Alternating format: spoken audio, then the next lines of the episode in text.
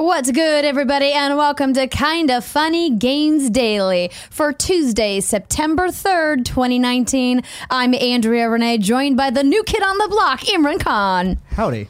Hey, Imran, it's good to see you again. You know, I gotta be honest. Mm. Didn't think we were gonna g- get to host another show together before I left. Never underestimate how tired Greg Miller gets after PAX. Uh, well, it's not just that he's tired. I don't actually think he's physically back yeah, yet. Yeah, I think he's still stuck in Seattle. Or not stuck, but he made the choice to stay in Seattle for the night. Yes, well, because PAX actually went all the way through the end of yesterday. Um, it's a four-day convention and has been for the last couple of years. Um, and then he's going to be out at the end of the week for another event. So he is Um, coming for my title of busiest lady in the business, I think, this week. But uh, we're excited to be here, back hosting. Of course, the show was off yesterday for Labor Day here mm-hmm. in the United States. So hopefully you guys didn't miss us too much. But now we're back with going to be kind of a weird show because there's really not a lot of news, and a lot of people didn't write in um, to patreon.com slash kind of funny games either. But we're gonna make it work, you guys. Yeah, and it's gonna be great, Woo! Right, Barrett? Barrett, did you did you have a nice holiday weekend? Uh, it was chill. Yeah. Uh, I can't really remember what I did. I played some Madden. I played some M L B The Show. Uh, I got into my fantasy baseball Um, quarterfinals, so we're in the playoffs right now oh, for congrats. the fantasy baseball league. Fantasy baseball is a slog. It, it's a dedication. I yeah. mean, it's like a second full-time job. Oh yeah, yeah. I have to keep up with it every day. Um, but yeah, it was, it was chill. Very that sounds, jealous that, that everybody was lovely. Yeah, yeah, that sounds great. I think grass is always greener, right? Like yeah, but there were so many friends at PAX that I wanted to see, and they were all together hanging out without me, and it made posting me sad. Photos, making you feel all lonely. yeah. yeah, that's the thing about seeing friends at PAX is you see them for two seconds, then you're, as you're walking somewhere else, mm. which True. is you know frustrating, but it is nice to see people. Yeah, you really have to like set plans in stone at a big con like PAX. Otherwise, yeah. it's like no. it's like oh, I'll run into you later, and then like sometimes you no. never do. No. Yeah, yeah, I have six appointments between now and later. Exactly. Yeah. But this is Kinda Funny Games Daily, where we bring you the nerdy video game news you need to know about. If you like that, be part of the show at patreon.com slash Kinda Funny Games, where you can send us your questions, your squad ups, and everything else under the video game sun.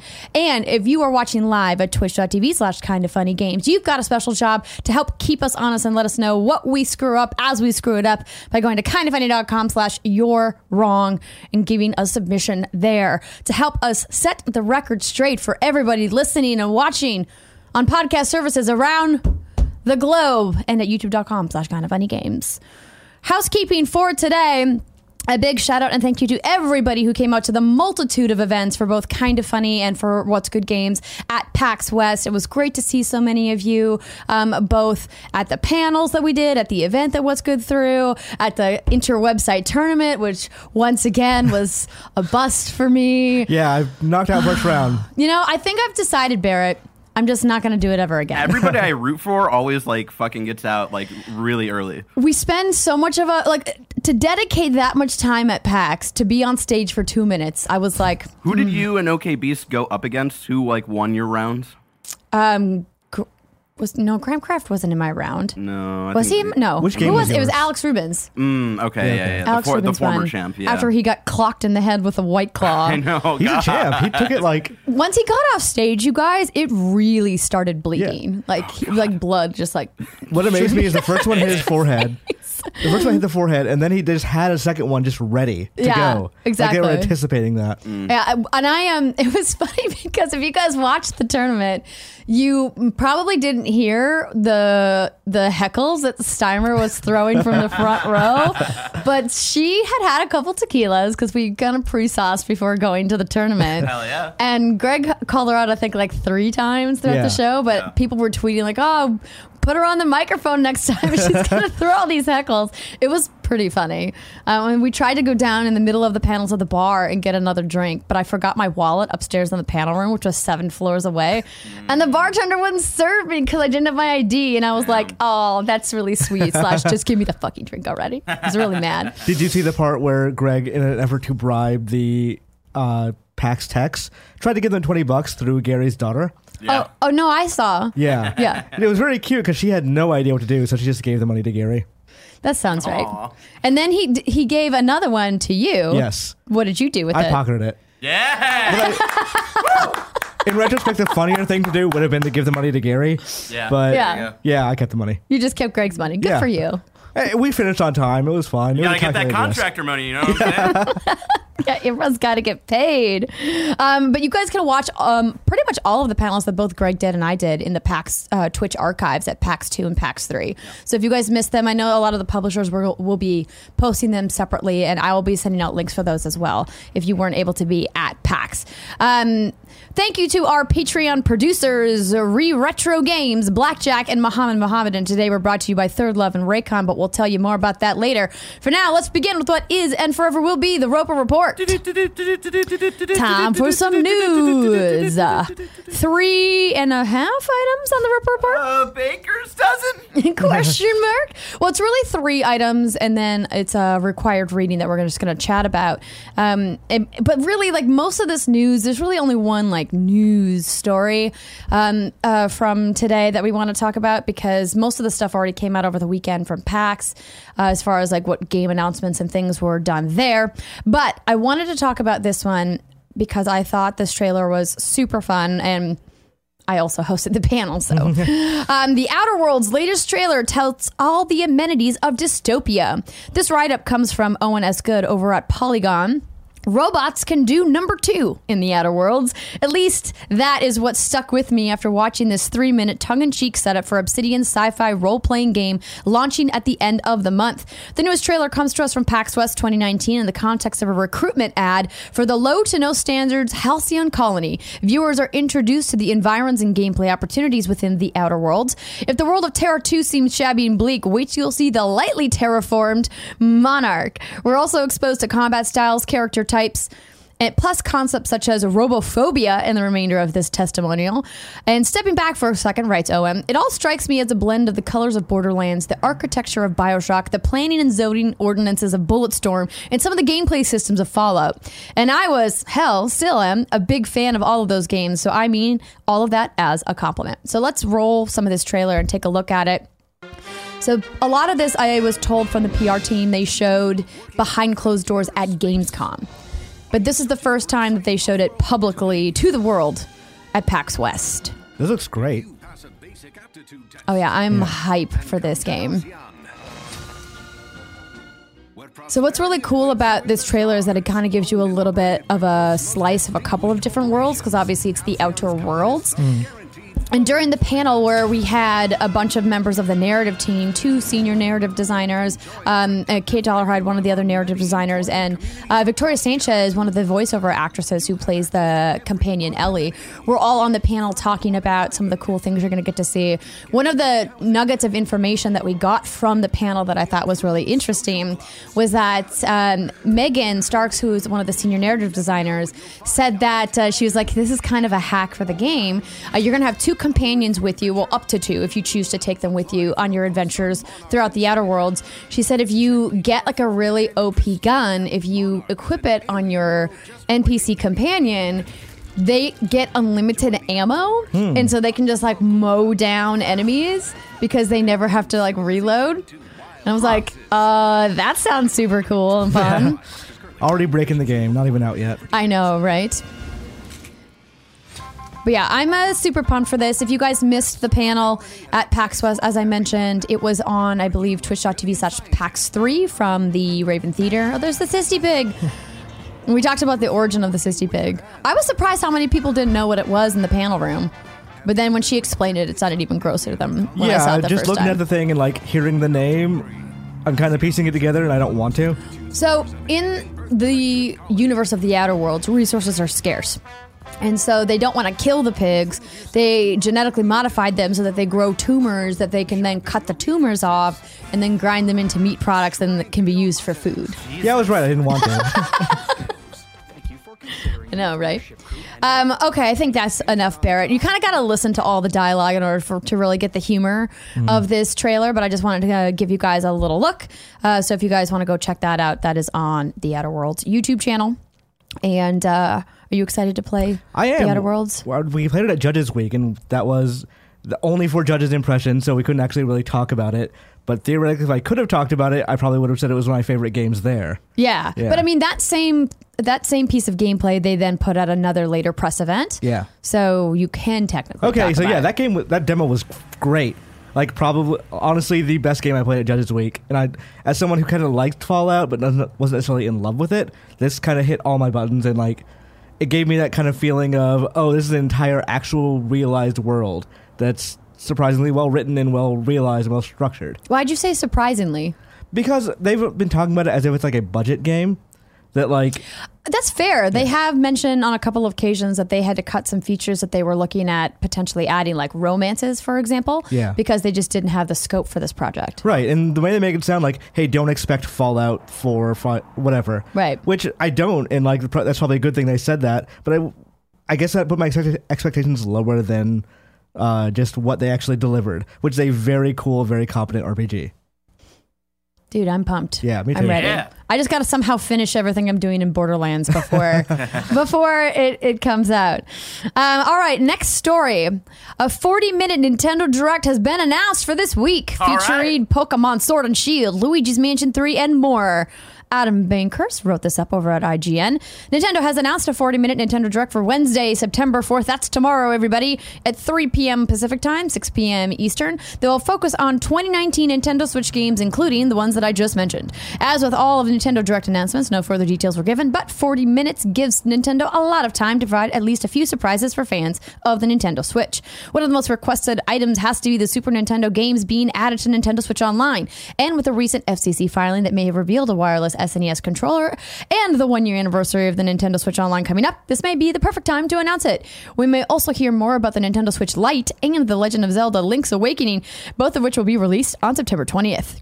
Even though Nintendo mentions this will be focused on twenty nineteen Nintendo Switch games, many of us will be hoping for one more glimpse of titles such as Metroid Prime. I wouldn't hold your breath, Adam. Yeah, I don't think that's ready to show. Nintendo usually sticks to their guns when they say, hey, the Switch is going to be about this thing. They don't generally add an they, Easter egg or a teaser, but do, every once yeah. in a while they do. They will do that. I don't think they'll ever they'll show Metroid Prime until it's ready to show, especially considering they announced it way too early. Right. But yeah, I'm excited about this, and I think the, the comment about the S N E S games is bang on. Like, that's for sure happening. In my opinion, I'm not saying like I know that for a fact, but... I kind of wonder, is it coming with a price increase as well? Mm. Do you think they're going to just add S N E S games, or do you think they're going to add money to that s- subscription cost? I hope they don't increase the price. It feels like the wrong time. They have a lot of goodwill going in, especially after the reveal of Switch Lite. Seems like people are very excited for that and for Pokemon. And I just think that it would be the wrong move to do a price increase right before the holidays. Yeah. When you're trying to incentivize people to buy a brand new piece of hardware, keep it the same, make the value proposition impossible to refuse for people, and then, you know, you'll reap the rewards. Yeah, I don't think they should, because I, unless that service improves, like, it's still using phones for voice chat. It's still like, there's still the weird things where some games have their individual codes and nothing, nothing actually uses your login at this point. Mm-hmm. But... at the same time, this is Nintendo, who thinks that S N E S games still have so much more value than we think they do. So I could see them being pretty stubborn about that, saying, like, well, if you want them, you need to pay more. Yeah. Well, I mean, you're not wrong that Nintendo can be stubborn about some of their business practices, but I'm going to keep my fingers crossed and hope that that's not the case. How mm. much is uh, Nintendo Switch Online, do we know? twenty bucks a year. Okay. Yeah, so it's super cheap, yeah. but it's also not very robust right. as far as the other platforms like PlayStation Plus and Xbox Live, mm. um, or PlayStation. Yeah, no, PlayStation Plus. Really anything, honestly. Like any other service, it's not nearly as robust. Yeah, I mean, the fact that it's not baked into the platform is really the biggest drawback for me as a user, that I have to like use a secondary device yeah. is super frustrating. But I'm hoping that they're going to be able to fix that once they are able to iterate on the internal circuitry of the Switch, which, you know, we talked a lot about and speculated a lot about, like a Switch Pro and what that would look like, mm-hmm. which we know is going to come at some point in the Switch's generation. We just don't know when. Mm. Probably not until next year at the earliest. What if they made like, uh, if they announced tomorrow as well, alongside like S N E S games, like a bunch of new features for Nintendo Switch Online, and then like added a five dollars increase for the year overall, like to make it twenty-five dollars a year? I think that would be fine. I think yeah. they need to fix it. That's yeah. the main thing. So yeah, if they do that, then I'd be okay paying more. They mm. would have to add, yeah, they would have to add something yeah. to make it worthwhile for the I- increase. Yeah, no, that's totally fair. bet. I'll still pay for it to get those uh, S N E S games, though. You know what I'm saying? Yeah, I know what you're saying. Yeah. I we talk all the time about how Nintendo fans just continue to buy the same games over and over again on each platform, and I honestly don't mind because I think that they a lot of them stand the test of time. I just want them to look and play awesome. Yeah. Do you so. think that Overwatch thing from last week is going to have anything to do with this Direct? No, oh. I don't. I thought that. For a half a second, I was like, oh, potentially. If anything, we might see a tease. I don't think they do an outright announcement. What I do think they might do is tease a character from Overwatch for Smash. Mm-hmm. That would be something, because that was one of the leaks or the rumors that we were talking about is the S N K character for Smash that's right. rumored. We were like, do we talk about that on the show today? And we decided not to really bring it up too much, even though Boards and I see you wrote in about the rumor mills um, that are spinning, but it's tomorrow. Like, so I don't want to spend too much time speculating on right. rumors. So to be clear, it's you not actually I mean? a rumor. It's a thing Nintendo did list. Of this is an the S N K character is coming to Smash. Mm. It's just they put it up way too early. Mm. So for I don't know that we'll see it tomorrow, but right. it does seem like the next D L C character is going to be S N K S N K character. So no Tracer in Overwatch then, I guess. Maybe not this time. I, not least. right now. Though I do think honestly we might see Overwatch tomorrow. Hmm. You think so? I th- my gut says yes. I, I would hope that Blizzard would save that for BlizzCon because they don't really have a lot of stuff to talk about at BlizzCon besides Diablo four, that's and fair. We don't even know if that's happening this year. Mm. But after the disappointment of last year, I would hope, yeah, you'd think I would hope ha- that they would be like, that. we got to have at least something to show, like a teaser asset or some kind of a trailer. They could show the, maybe the logo tomorrow and like release that case officially or whatever, then actually show like gameplay and stuff on BlizzCon. That might be, that might be worth it. I mean, but like... Is Overwatch gameplay on in a trailer yeah. going to look different than regular Overwatch does? No. Unless, and unless they're like, adding like a new yeah. map that's Nintendo specific. That would be cool. Like I, a Nintendo, Nintendo Switch exclusive would map. Cool. Would they do mm. that? No. They they have, have they done ex- platform exclusive maps in no. Overwatch? It, no. Yeah, they haven't. Or modes or anything? No. Costume skins? They haven't, right? They haven't partnered with yeah, a platform I to do exclusives? So. This is a kindafunny.com slash you're wrong moment. Uh, please write in if they have done anything platform exclusive mm. for Overwatch, even if it was a Blizzard dot net exclusive. Yeah. Yeah, they. I, my recollection I don't think is they now. have. But this would be a good time to do it. Like, they did that stuff in Diablo. Is so. it? Or will there yeah. be a massive backlash of people being very angry oh, about it? Oh, that's true anyway. Um, True. And, and as for the Direct, people have already been asking us if we're do, if we're planning to do anything around the Direct tomorrow. We're looking into it. When we know, you'll know. Yeah. So just to give don't the viewers that. Everyone's tired from PAX. And it's in the middle of the afternoon. Mm-hmm. Um, all right. Let's move on to the next story. Marvel's Avengers will sell alternate costumes on its marketplace. This write-up comes from Mike Williams at U S Gamer. After E three twenty nineteen, I walked away from my hands-off demo of Marvel's Avengers from Crystal Dynamics and had a lot of questions. The reveal was very light on actual details about the game, how it plays, and how the heroes handle. But today, at PAX West twenty nineteen, Crystal Dynamics head of studio Scott Amos spent some time giving us all those details, in addition to a hands-on version of the E three demo. During the presentation, Amos outlined the customization available to the starting heroes of Marvel's Avengers. Captain America, Black Widow, Iron Man, Hulk, and Thor all have costumes that reflect their lengthy history in comics, films, and television. We have eighty years of history to look through. There are probably more outfits than we could possibly make for these characters, says Amos. And beyond that, we're being pushed again by that word, originality. What new things can we add? What new custom designs? What do you guys want? Outfits are visual only and not tied to your hero's gear and skills, but how do you pick up all those unique looks for your favorite Marvel heroes? A lot of these outfits you earn just by playing, says Amos. You'll actually go through and accomplish hero missions, he- Warzone missions, or some specifically to go find certain outfits tied to some narrative. There are also outfits you can only purchase from our marketplace. Hero missions are focused on one hero in single-player action, while Warzone missions are all about cooperative play with up to four heroes. This is the first mention of additional monetization for Marvel's Avengers, but Square Enix and Crystal Dynamics have promised new heroes and new missions as free updates to the game, which they mentioned back at E three. The studio also said that there are no random loot boxes or pay-to-win scenarios, leading us to question how Marvel's Avengers would fund ongoing development. It sounds like costumes might be one vector. So I got the pleasure of playing Marvel's Avengers at PAX West. We talked about it in the What's Good Games live panel, which will be uh, published on Friday if you guys want to hear um, some more lengthy details. But Before I go into my thoughts, Imran, when I said, hey, have you played Marvel's Avengers? Did you see it at PAX? You said, no, I saw it at E three and I didn't like it. I did not like it. I was actually very disappointed by the way it looked, and like maybe playing it is a whole different thing. But so the E three demo is that uh, initial tutorial area where you play as all four heroes one by one. And it looked it's like, like the opening cinematic to the game, essentially. Yeah, basically. Where like the, the Avengers Day thing. A day, yeah. Yeah. So it the actual beat-to-beat gameplay seemed very boring, and it seemed rote. It didn't seem like a thing that, like, I wouldn't see anyone excited to make that, you know, of, oh, oh this Thor is just doing some very basic Arkham stuff, and he's hitting soldiers with hammers, and they're just kind of flying five feet. It's It wasn't interesting, I should say. I have to say, once you get your hands on it, I think your impressions might change. Okay. So I played all five heroes in the demo, mm-hmm. and my favorite by far was Thor. And I think a lot of that has to do with the fact that they brought on uh, Vince from the Sony Santa Monica team.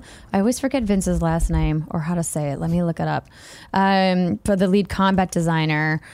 Um, who created the combat gameplay for the Leviathan axe right. in God of War, which is essentially Mjolnir, yeah, right? Yeah, that makes sense. And so I thought it felt really fun to get in the mix and have this like melee-style combat, like just whacking people with Mjolnir and like spinning it around and doing these supers and then calling down the lightning strike. I thought it was super satisfying. They didn't show us much of Thor's in-air gameplay of him like being in the sky, mm-hmm. uh, but they kind of teased at it and hinted about it. About it. I also really loved playing as Black Widow and as Hulk. Hulk, I mean, when you play a tank in a game, they're usually like pretty like slow and heavy feeling because yeah. that's by design. But like Hulk feels just super fast and powerful because he's the Incredible Hulk. Yeah. And so like when you're jumping around as Hulk, you just kind of really like soar. You can like do these wall runs, which is super cool. And there's something, I don't know what it is, but like when you grab two enemy N P Cs and you can like smash them together, it's like, I don't know. It's, oddly, a weird part. It's like, oddly satisfying. It looks cool, but I feel like Hulk is straight up killing people there, which is strange. But like I talked to Crystal Dynamics at E three, and they said the Hulk portion was the most polished. So I wonder if it just everything else has gotten more polished since then. Probably. I mean, they've had a couple of months to to tweak that vertical slice that they built. Yeah. Um. And, but this is also why you maybe don't let people play the game at the first time you show it, because the build isn't quite ready for it, or people could potentially break the the demo build that they brought. Right. Like I thought uh, Black Widow Widow's gameplay was super fun too, because you get to mix a lot of these more acrobatic uh, melee moves that she has with the ranged gunplay, and you can really switch between them really quickly, which I, I liked as well. And she's got a cloak ability as her her special, mm-hmm. uh, which was super fun. I just I what I saw made me excited to see more. And so what Mike is writing about here in the story is this much more attention to detail about how the game is going to work between the hero missions and the Warzone missions and all of the customization. So each hero in the game is going to have its own skill tree and perk system that's designed specifically for that hero. So when you're going to like level up special abilities, it's going to feel tailored for that hero's history within the Marvel lore and their special abilities and their powers and the gadgets and the stuff that they use within their own I P in the universe. That all sounds very ambitious, but in a way that like I'm kind of like ambitious from a workflow perspective of it basically sounds like every single hero is their own kind of game. Sort of, but that's why I think they're starting with just the five heroes and yeah. that they're going to add additional playable heroes down the line because they want to get these heroes right. Um, obviously, I didn't We didn't get to spend much time going through the skill tree. They just kind of showed us some screenshots of what it looks like. Mm-hmm. Um, but what they said specifically is that you'll be able to level up these heroes through both the hero missions and the Warzone missions, and that your progression carries with you. So let's say you're playing Hulk. You go and you play a Hulk story mission, and then you want to like main Hulk in your Warzone missions. When you bring him back to a story mission for Hulk, he'll be the leveled up version that you've been playing with in the Warzone missions. And the game will dynamically scale the difficulty to the level that you're at. That I didn't realize it was like so split up between like single player and multiplayer, which is probably good for a storytelling perspective. Mm-hmm. I'm kind of curious how they balance it. Like, is there going to be ones that are just oh, I, w- I would love to play this with a friend, but this is a, you know, Iron Man only mission. If it's an Iron Man only mission, that's not co-op. It's single yeah. player only. So I wonder if it's just gonna it's gonna end up in that situation of this has cool moments that I can't experience with friends, and I wanted to play this co-op. Potentially. Yeah. I guess that's going to be a remains to be seen that's kind gonna of be a deal. That's going to be something I have to like, think about when they design it. But yeah. Yeah, that game's coming in kind of hot. Like it's Coming only, in hot. It's not coming out until May next year. May's fairly soon in, a, in the life of game development for a live service game. That's true. But remember, this game was announced several years ago. It so it's out, been yeah. in development for a long time. Mm-hmm. And the things that they showed us and peeled back in this behind closed doors, like unveiling, looks like they're much farther along than people realize. Yeah. But I get why you're skeptical. A lot of people are, right? Like the the name Avengers carries a lot of weight with a lot of people for a variety of reasons. And so, and especially comic book fanboys are more skeptical than your average fanboy. So like, I get it. People are like, I don't know if this is going to be good or not. And that's fine. Well, I'm just wait until it comes like, out then. I'm skeptical because Avengers, like you said, it's a name that carries a lot of weight, mm-hmm. but it's it carries so much weight that I feel like Square Enix should be putting way more resources behind it. You think that they're not? I think the way that game looked at E three from like in a public and behind closed doors mm-hmm. perspective was not that enticing. Wow, I guess we just are so different. I mean, and you know, just as a reminder, I of course did work with Square Enix on mm-hmm. the Marvel's Avengers showcase at E three, and I worked with Square Enix at um, at PAX this year too. So maybe I just have a more like bird's eye. No, that's not the one I want to use. I just I'm I'm closer to the project, mm-hmm. so I've talked to the team about it more than you have, but yeah. like. It bums me out that you're like, it looks like shit, man. I wouldn't say it looks like shit. I say it looks disappointing. That's the vibe I'm getting from you, Imran. I will say that, like, the one thing I do think looks like shit is the character designs. Yeah. Yeah? What? What? Give me your thoughts, Barrett. Captain America looks chonky, and I don't like it. He looks chonky? He looks chonky. They look They look like they're people who are cosplaying I as I think he looks characters. Muscular. I guess our different our uh, our definitions of chonky are different. I will also say, I, t- I know Crystal Dynamics didn't see that coming. See what coming? The, the people would have a backlash against the character designs. Oh, yes, they did. No. Trust me, we talked about it before when I was in rehearsals with them before the before the reveal. Mm-hmm. They all knew. They okay. were they were prepared. So I would talk to some artists that were saying like, "Oh, Crystal Dynamics is trying to hire me to fix that off the E three floor." They were saying that they fix what? Fix the character modeling because it looked because they didn't realize everyone hated it that much. Mm. Oh, hmm. I guess I didn't. I guess I didn't. I, I must have missed those conversations about people hating. I, we knew, and it was obvious from the chatter online that people were not prepared for different faces because Endgame had just come out the month ahead of it, right? right? Like it was like four to six weeks before that what reveal happened was when Endgame launched. And so people were very much tied to all of these faces of the M C U. That, of course, is understandable. Mm. Like, you know, when you see Black Widow's face, you expect to see Scarlett Johansson. I think and, it was specifically Black Widow's you know, hair that, that they were complaining about. Mm. Well, it's like the... the yeah, that's the problem. Is okay, like sure. Showing in development games, you run into these situations. About the hair. I guess I, I guess I'm just like a. But again, this right. is, it's an Avengers game. You'd think yeah. it's a billion dollar, a multi-billion dollar franchise. Yeah. You'd think the resources would be behind it to make sure things like that don't happen. I saw some of the skins that they're bringing. They showed a couple skins in this behind closed doors meeting, and the skins look good. Mm-hmm. So remember that, like it, these original costumes are just part of the extensive cosmetics that they're building into the game. So it's potential. It's possible that they didn't want to spend too much money like refining like this one look when they know that players are going to want to customize their Hulk or oh, their Iron Man. You know if what I mean? The answer is they want to make them uh, make the ones that cost money better. Mm-hmm. That might be a thing everyone wants to dislike. Well, I mean, listen, every game that has skins does it, whether it's Overwatch or Street Fighter yes. or Mortal Kombat or literally any game that offers cos- cosmetic skins. There's going to be some the ones that you pay for. Are going to be the shinier ones than potentially some that are just built into the game. Mm-hmm. I think that's not a new concept. Anybody who's been charging for D L C has been doing that for yeah. years. But they very specifically said that the skins have no effect on gameplay and that there will be many, many, many customizations that you can earn in-game. Yeah, I don't want to trash it till we see what they're actually doing with it. Yeah. But... I, I want to like this game a lot. Do you though? I do. It sounds like I, you're like I was. It sounds like I you're was like very man, hyped for it. I'll think about liking this game. Going into E three, I was like, oh man, Avengers is gonna be the thing. Like, there's no way they're gonna screw up Avengers. And like, I don't think they're screwing it up, but I think I you're you're skeptical. Their feet should be held to the fire a little bit, so we don't get a a product that's kind of incomplete when it comes out, and they slowly start fixing it. Their feet should be held to the fire. What does that mean for you, Imran? It means I'm going to criticize the hell out of it until we see the things I'm criticizing are fixed. Until they, he sees pre-alpha gameplay and goes, "Fuck you, this looks bad, but fix it's, it." It's not okay. It would be one oh, thing. Imran. It would be one. I guess thi- you and I just have a fundamentally different way of of looking at something like this. If they showed it to me personally, just like, okay, mm-hmm. this is what we're working on. Blah, then blah, why blah. didn't you go see it at PAX? I they didn't invite me. I, I got my Square Enix invite for like Trials of Mana and Final Fantasy seven. Next time, just ask me. I'll bring I'm you unemployed, Andrea. You can be a freelancer for What's Good Games, Imran, anytime. All right, let's move on, shall we? All right. Did you see Final Fantasy seven though? I did. It was the same as the E three demo. Oh, yeah. But they invited me to then? come play it too, and I was like, oh, but we already saw this. I just wanted to play it again. I was Hell like, yeah. this fucking rocks. God. I'm so um, excited. All right, so the next one is kind of like the half story that we're kind of kind of dumb, uh, dumb, deem is the word I'm looking for there. Uh, required reading, because I thought it was kind of interesting. It's from Brendan Sinclair over at games industry dot biz, and the title is "What Convinced Ubisoft to Launch Its Own Subscription Service?" Certainly something that we talked about on this show, of kind of like a head scratcher of like why they chose to get into this highly competitive subscription game, especially in the wake of them announcing their partnership with Google Stadia, um, and so.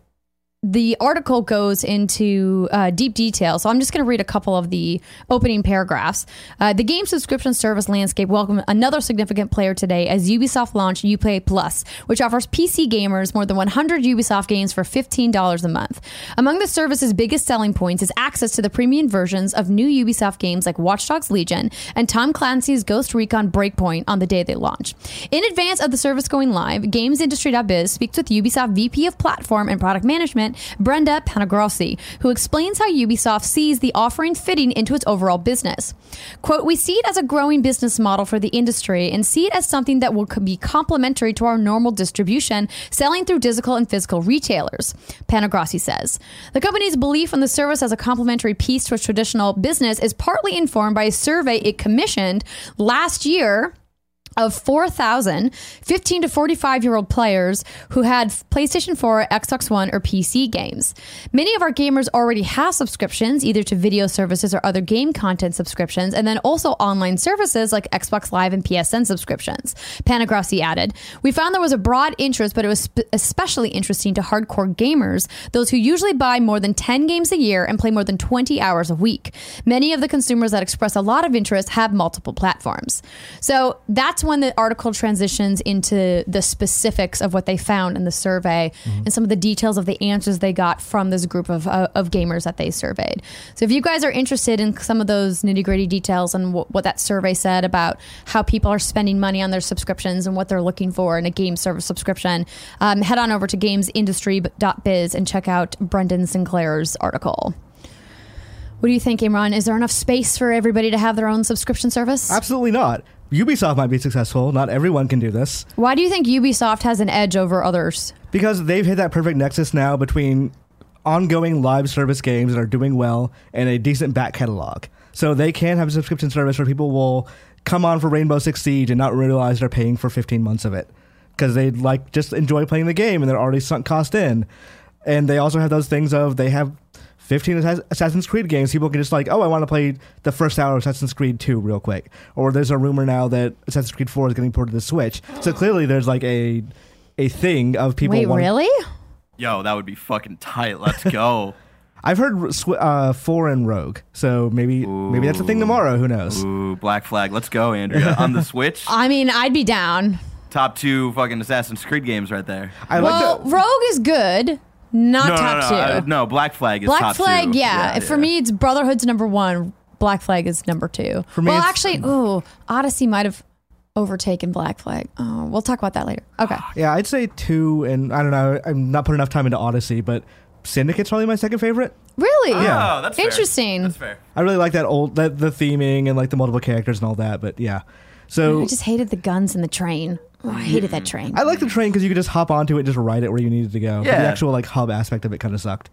But yeah, like they have that nexus of things that people would be interested in. Whether or not they... like, it's the same thing that's happening into cable, right? Of everyone's getting into subscription service, but it's really realistically going to be Disney and Netflix at the end of it. Right. So... Maybe, I, I had a talk with E A people a couple of years ago, uh-huh. and they mentioned to me, like, what if you could just play the same game on every platform? Like, you could buy it once and that's it. And that's essentially what E A Access became. So maybe that is where mm. the model... Mm-mm. Because E A Access was exclusive to Xbox One well, it became, until very recently. Yeah, because the, Sony eventually had to sign off on it.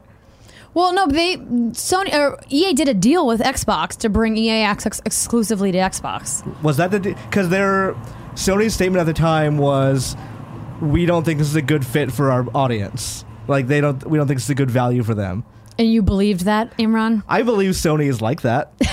I mean, of course they are like that. But it, the idea of what if you just bought the game and you like from the creator directly, and then you could play it on whatever platform you wanted. That makes sense, but you have to be a big enough publisher to be able to pull that off. Well, right, because the publishers or the platform holders get a percentage of each game that's published on their platform. Right. So it doesn't behoove someone like Nintendo or Sony to allow you to play a game that you bought, you know, on an Xbox platform. Yeah. Even if you bought it through E A Access on Xbox, right? Like obviously E A is always going to take home the most amount of that that pie of money at the end of the day. Mm-hmm. But it's something that is this pie in the sky idea. Obviously this is what Stadia is trying to do, right? Right. But like we don't know yet if Stadia will work on the platforms. Like if the Stadia is going to have like an app within the Xbox Live ecosystem, for oh, example. I really doubt it. Um, I do too, but if you can still pull up a browser on your console, mm. maybe that will work. I don't know. And that's a question I should have asked. I did get to see Google Stadia at, uh, at PAX as well. Um, but I think it's a pie in the sky, like this is what gamers want, for sure, one hundred percent agree. I would love to be able to play Destiny two and the hundreds of dollars of money I've spent in that game, both on D L Cs, season pass, seasonal content, skins, et cetera, um, or um, you know, engrams and whatever. I wish I could take that investment that I've made on PlayStation four and bring it to the other platforms, but I can't. Right. You know, there's cross saves, so I can bring my Guardian with me, but I can't bring all of the content that I've bought with me. I have to rebuy it all again if I want to play on Xbox One. But I feel like these conversations are happening between publishers and console makers now for next generation. Of trying to figure out, like, well, we have these subscription services. This is where we see things going. Mm-hmm. What can we do to make it work better? And I bet you, I'm sure Sony is very resistant to it. I'm sure Microsoft is resistant to certain aspects of it. Right. But this is still just for P C, Imran. This is currently just for P C. But I think that we are going to see in the future that everyone is going to be pushing the boundaries as far as they can take it. I hope so. Because I don't think the traditional model is going to work as well for them anymore. Of the sixty dollars game and, like, they buy it once and that's it. So yeah, we'll see how it works out. I, I think Ubisoft will be more successful than most, but I don't see them being. I don't see this replacing any sort of business for them. You mean the just the money that they make from the subscription service? Yeah, it's not going to be their main priority. It'll still always be what they're doing now, or of not course. Always, but for at least well, the, next the console market's too big for it to be their main priority. If they, if they right. had launched it across all platforms, it would have been different. Yeah, and we'll see what happens with PlayStation five and X or Scarlet. Yeah, see what they do then. We'll the, see. Fut- the future is unknown and bright and so far away, Imran. If we wanted to know maybe what was coming to the mom and grab digital shops today, where would we go? The official list of upcoming software across each and every platform is listed by the Kinda Funny Games Daily Show hosts each and every weekday. Do do do do do do do do do do. Yeah. Out today, there's actually quite a few games out today. Um, actually, before we get to out today, because it's a little bit late in the show, why don't I just talk about who makes Kinda Funny Games Daily possible by giving a shout out and a thank you to our sponsors. Third Love is the first one for today. We talked about Third Love all the time on this show. The Kinda Honeys are all rocking Third Love bras, and you should too. Third Love uses data points generated by millions of women who have taken their Fit Finder quiz to design bras with breast size and shape in mind for a perfect fit and premium feel. Third Love offers more than seventy sizes, including their signature half cup sizes. Skip the trip and find your fit with Third Love's online Fit Finder. Order and try on at home with no more awkward fitting room experiences. They truly are the worst. Perfect Fit Promise is uh, every customer has sixty days to wear it, wash it, and put it to the test. And if you don't love it, return it, and Third Love will wash it and donate it to a woman in need. Third Love's team of expert fit stylists are dedicated to helping you find your perfect fit, and they're available every day via help, text, chat, or phone. And returns and exchanges are free and easy. Plus, the comfort and quality is hands down the most comfortable bra you'll ever own, with straps that won't fit, won't slip, and tagless labels with no itching. Their lightweight, super thin foam memory cups mold to your shape and are proprietary to Third Love. Third Love knows that there's a perfect bra for everyone, so right now they're offering our listeners fifteen percent off your first order. Go to thirdlove dot com slash games to find your perfect fitting bra and get fifteen percent off your first purchase. That's thirdlove dot com slash games for fifteen percent off today. Try the lounge roll that you use. It's really comfortable. It's one of my faves. Next up, Raycon. It's twenty nineteen and everyone needs a great pair of wireless earbuds. But before you go dropping hundreds of dollars on a pair, you need to check out the wireless earbuds from Raycon. You already know that Raycon earbuds start at about half the price of any other premium wireless earbud on the market, and that they sound just as amazing. But the latest model is their best one yet, with six hours of playtime, seamless Bluetooth pairing, more bass, and a more compact design that gives you a nice noise-isolating fit. Raycon's wireless earbuds are so comfortable, and they're perfect for on-the-go listening and for taking phone calls. Cool Greg has been rocking these earbuds, and he loves them. In fact, he gave them the Cool Greg hand gesture seal of approval. Unlike some of your other wireless options, Raycon earbuds are both stylish and discreet with no dangling wires or stems. And you've heard us talk about how the company was co-founded by Ray J, and celebrities like Snoop Dogg, Cardi B, and even people like J R. Smith are obsessed with Raycons. Pick up a pair and see what the hype is all about. Now's the time to get the latest and greatest from Raycon by getting your fifteen percent off your order at buy raycon dot com slash K F games. That's buy raycon dot com slash K F games for fifteen percent off your Raycon wireless earbuds, B U Y R A Y C O N dot com slash K F games. All right. Out today, Barrier X is on Switch, Blindfold of Verite V R Experience is on P S four and P S V R, Buildings Have Feelings two is on P S four, Xbox One, Switch, and P C. Might need to get a look at that one. Catherine Full Body Launch and Premium Editions are out today for P S four. Children of Morta is on P C, Conan Chop Chop is on P S four, P- Xbox One, P C, and Switch.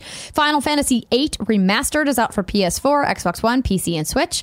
Finn and the Ancient Mysteries on Switch, The Last Oasis is on P C, Post-War Dreams, P S four, and Xbox One. Oh my god, it's really just like an, a building with little arms and legs, you guys.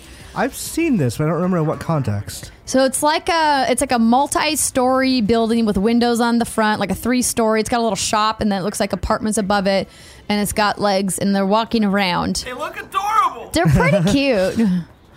uh, and there's like little stick people in the world with them. The city is alive, it says.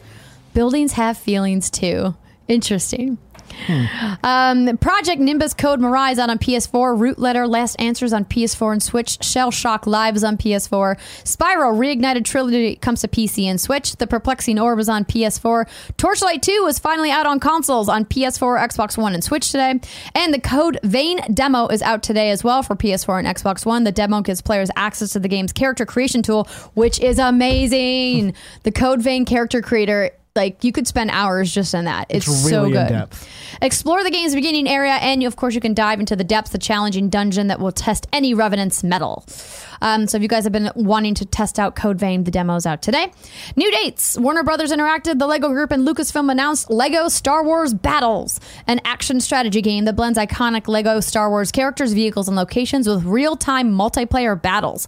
So I asked them if they could send me like a trailer or screenshots, and they only were revealing the logo today. Uh, LEGO Star Wars Battles allows players to mix and match characters and vehicles from all eras of the Star Wars galaxy, building a deck of light side or dark side forces to battle in fast-paced competitive matches. Featuring content from all nine saga films, Star Wars The Clone Wars, and Rogue One, A Star Wars Story, players can collect iconic heroes and villains such as Luke Skywalker, Rey, Obi-Wan Kenobi, Boba Fett, and Darth Vader, along with characters like Porgs, Stormtroopers, Battle Droids, and a variety of vehicles from A T A Ts to TIE Bombers. Yeah, that's right. I said A T A Ts. Come at me, bro. What is it supposed to be? Ats? Yeah, so, so you know, some nerds out there think it's at-ats. That sounds dumb. I, I like A T A Ts better. Even if it's not correct, it just sounds better. Thank you. Yeah. I think the community is really split. The last time I did a Twitter poll about this, it was like forty-nine to fifty-one. It was uh-huh. like right down the middle. Yeah, I can't I, I can't even remember what like my dad and I said. We probably go back yeah, and forth. Everyone always likes to pull this random eighties commercial where they say at-ats, but I've uh, talked to people at Lucasfilm and the they eighties. Say it's even split inside the studio on how to say it. So, um, Okay, where was I? The indie developer Dawn Studio has announced their upcoming... Oh, so the game, sorry, is coming in twenty twenty to the App Store and Google Play as a free download with in-app purchases. Uh, the indie developer Dawn Studio has announced their upcoming third-person multiplayer survival game Gold Express will launch in early access this fall. The first official trailer teases a futuristic world where the machine elites with advanced A I are transformed human battles against each other. It's kind of a very cyberpunk-themed game. Um, and remember, cyberpunk is a genre of, of literature, not just the name of one video game. Calling all tiny, brave engineers, the Lot of Games, the publisher behind Niflheim and Braveland Trilogy, today announced that they are bringing the endearing puzzle game The Tiny Bang Story to Nintendo Switch on October fourth. Red Dead Online Summer Update launches next Tuesday, September tenth, and with it comes the first of three new Frontier pursuits, specialist roles that each include a unique path, themed activities, items, and more as you progress through each role.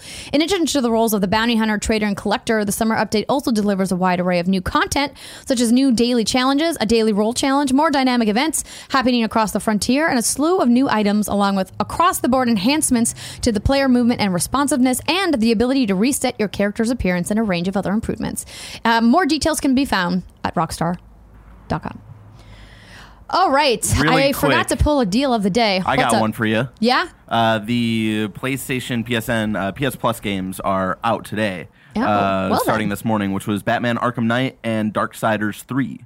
Those so, are both excellent games. Yes. Mm-hmm. So pick those up. There you go. Now it's time for Reader Mail. Let's see. Speaking of cyberpunk, Parker Petrov writes in and says, "Hello, K F G D crew. I've been eagerly awaiting Cyberpunk twenty seventy-seven, so I was wondering how the footage that was released to the public on Friday compared to what you saw behind closed doors at E three, as I had gotten the impression that the E three demo was around fifty minutes, whereas only fifteen minutes was released on Friday." So, Parker, you are correct. The behind closed doors demo was almost a full hour long of gameplay, and the stuff, I mean... C D P R has released very long demos. I remember them doing it for The Witcher. Right. But I'm guessing the reason they didn't want to do that quite yet is because part of what they showed us maybe is not final, or they're tweaking it, or maybe they just want to save it, because they did run us through pretty much a whole story mission in the demo at E three, and maybe they want to save that as like a non-spoilery thing for everybody. Yeah, that would make sense. Like they they've been pretty eager to show parts of the story, so I don't know why they would hide anything at this point. But if they're, the game is so close to release now, they might just want to go like, okay, we don't need to show you a full mission. Let's just show you enough to whet your appetite. Yeah, exactly. What did you think about the Cyberpunk demo at E three? So I didn't oh, see sorry, the E three me... demo. I had there was a weird thing where C D Projekt Red's emails weren't coming to Game Informer addresses for a while. So I had signed up for the co- or the event, but never actually like got the confirmation. It's like, all right, I guess I'm not going. But I did hear about it afterwards. It sounded a lot more interesting this time. Like, I, I really love the demo from last year. But this time, everyone's like, okay, this one actually just seems way more like a video game. It seems more like an R P G that, like, you're making real choices and focusing on your stats and your combat a lot. Mm-hmm. So I watched the Gamescom demo. That looks like, like he says only fifteen minutes, but it does kind of harken to what people were saying about the E three one. So I'm, I'm already well sold on the game as a big fan of The Witcher. I'm probably more sold on it now. Yeah. Well, what they're showing here is they're pretty much just taking this mission that we saw, and we walked through this whole mission as if we were playing it, and they were explaining it step by step. This is definitely edited. They even say here the footage was edited to contain as few spoilers as possible. However, be aware that the gameplay does show characters and locations you will see while playing the game's main story arc. So that's clearly what they've done, and why it's shorter is because they've edited out a bunch of the stuff that we got to see behind closed doors. But I mean, you get the same gist of it about meeting this this character, meeting the the gang that he rules over, and one of the factions in the game, and how they visually are represented and have a very specific, unique style, and how they're in this one specific part of the world, I think is what's exciting, because you, you know, look at what they've done just with this one tiny area and go, wow, the world of Cyberpunk twenty seventy-seven is actually quite large and quite detailed. Yeah, my worry with that game had always been like that they're not going to be able to spend enough time with each individual character, so there's not going to be a Bloody Baron style arc to a character mm-hmm. in that game.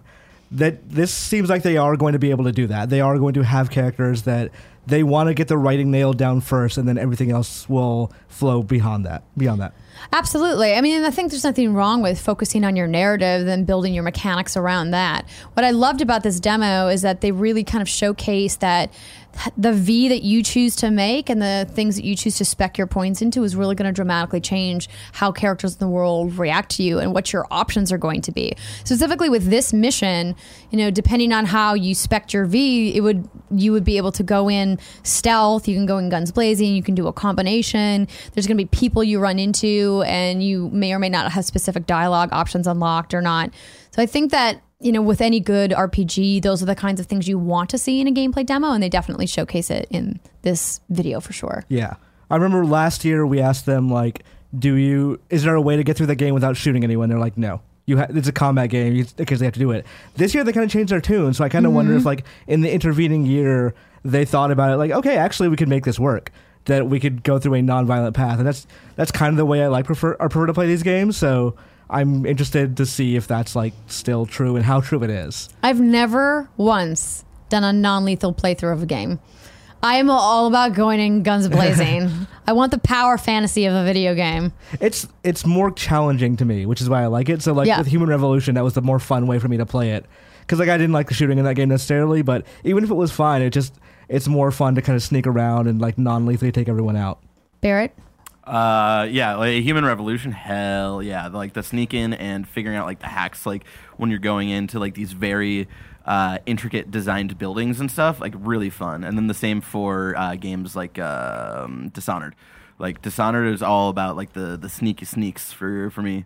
Dishonored was an interesting one because, like, the game tells you, oh well, the plague happens if you kill more people and all yep. that. But the non-violent paths for the actual targets were really fucked up. Yeah. Yeah. So you end up feeling like more of a monster for not killing them.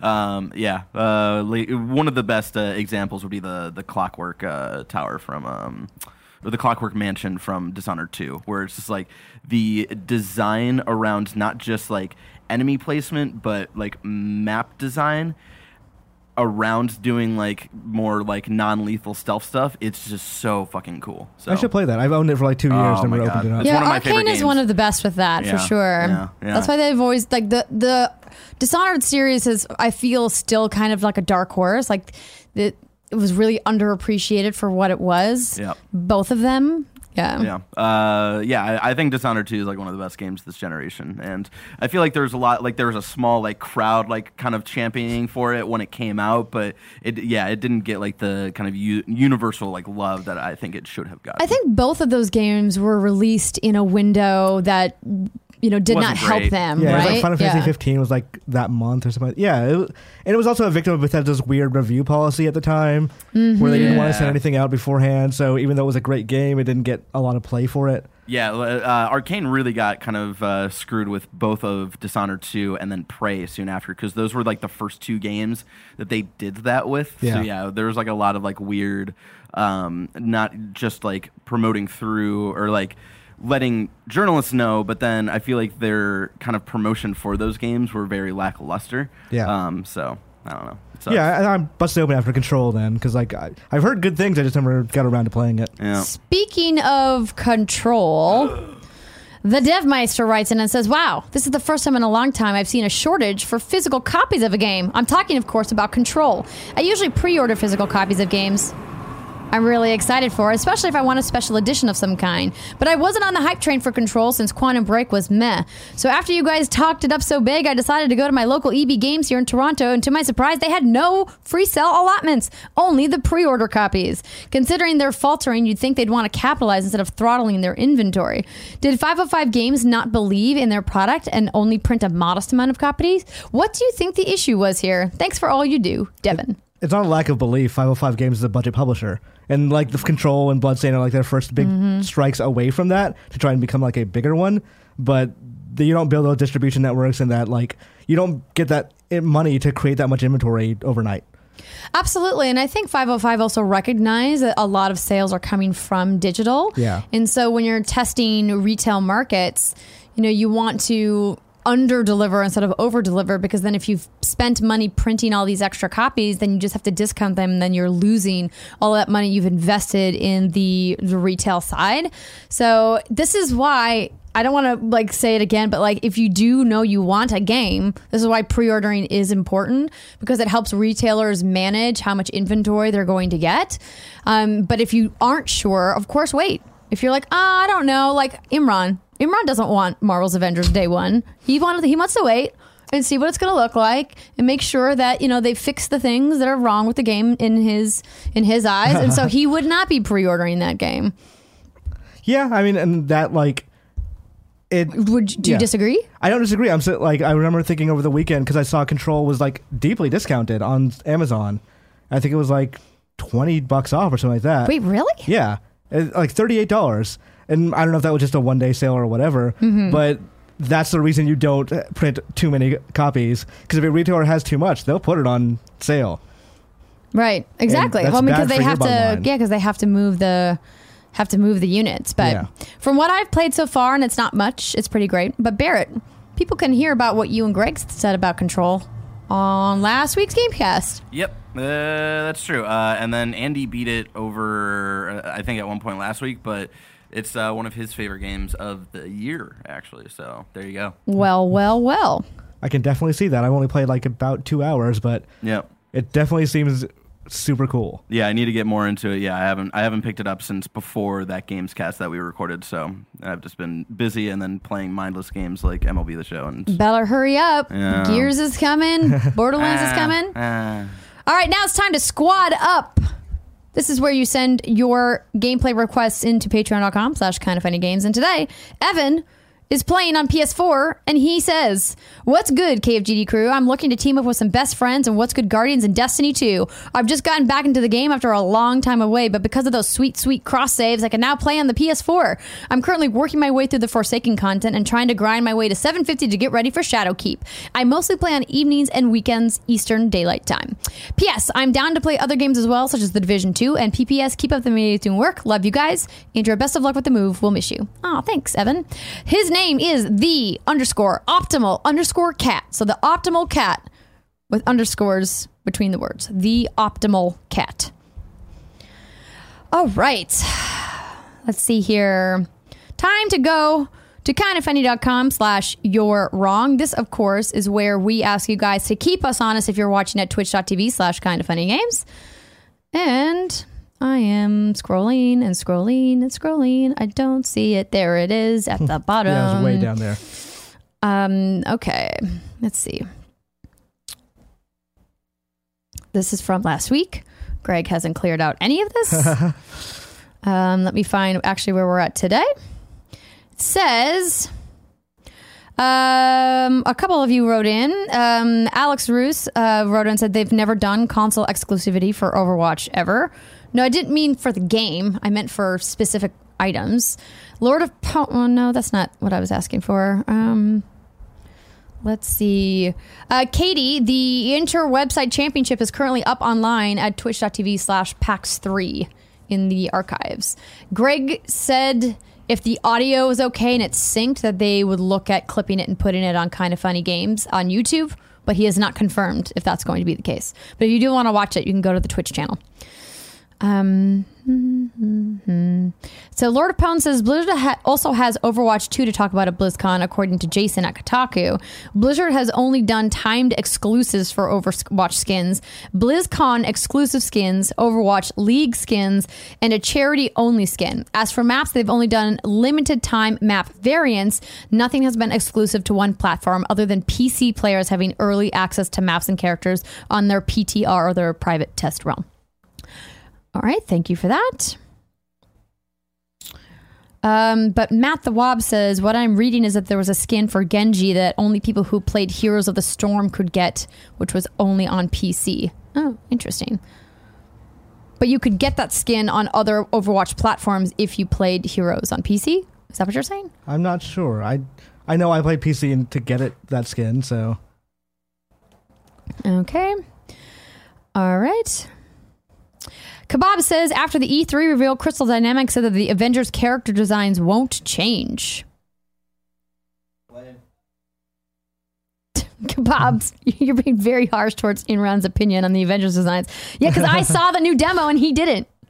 We'll see. Dun, dun, dun. Um,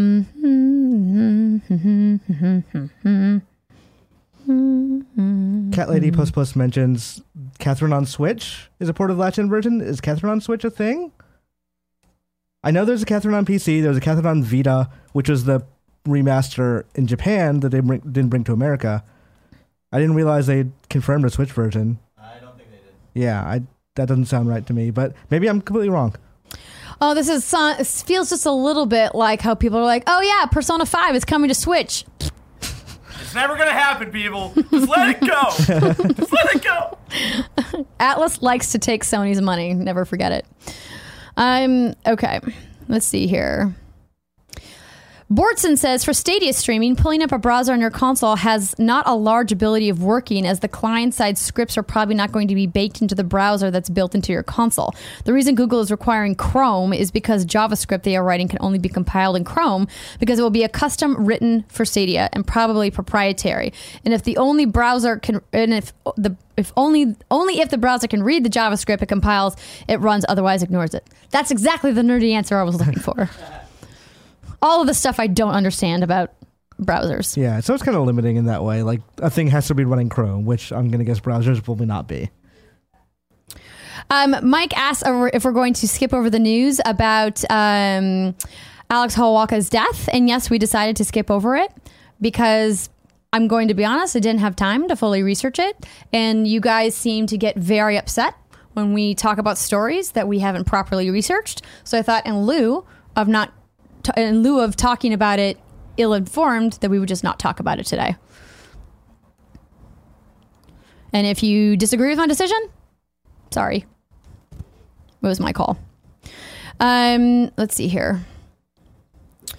Uh, da-dun. Mm, what else we got here? Star Wars historian writes in, AT-AT is all-terrain armored transport. So it's basically AT-AT, not AT-AT. Thank you. And it sounds less dumb, which is the more important thing. It's still going to be a hotly contested thing once this video is published. um, and that's it, it looks like.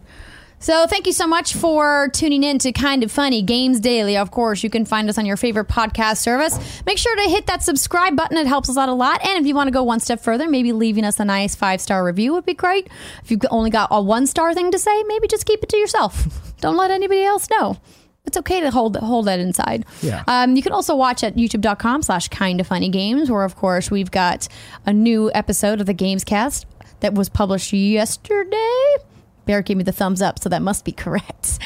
And we've got a lot more content coming up later this week. In fact, get ready to hear all Imran Khan all week long. Greg is just throwing him into the deep end with Kinda Funny Games Daily. But tomorrow, it's, Gar- it's Gary and Greg back from PAX. Thursday, Imran Khan is being joined by Suriel Vasquez. Did I say say Suriel's name right? I believe so, yeah. And then on Friday, it's Imran and Javi Gwaltney. J V Gwaltney. J V Gwaltney. Yeah. J V. I don't then, think I've ever met J V before. He's yeah, he's very nice. He he also also now has a Twitter if people want to follow that, which he had not before. Excellent. Yeah. And Imran, Suriel, and J V will be hosting the Gamescast this week as well, which is Thursday at two p.m., like the normal time. If you're a patreon.com slash Kinda Funny Games supporter, you can watch them record it live. It's going to be a fantastic week. Imran, are you ready? You ready for it? You think I'm you got it all under control? Not at all, but thankfully they're coming to help me out, so we'll see how it goes out. You'll kill it! You, you're going to do a great job. Everyone everyone jump on Imran's Twitter and give him some support. Imran, Z O M G. Um, thanks so much for hosting the show with me today. Uh, enjoy the rest of your day, guys, and for now, it's been our pleasure to serve.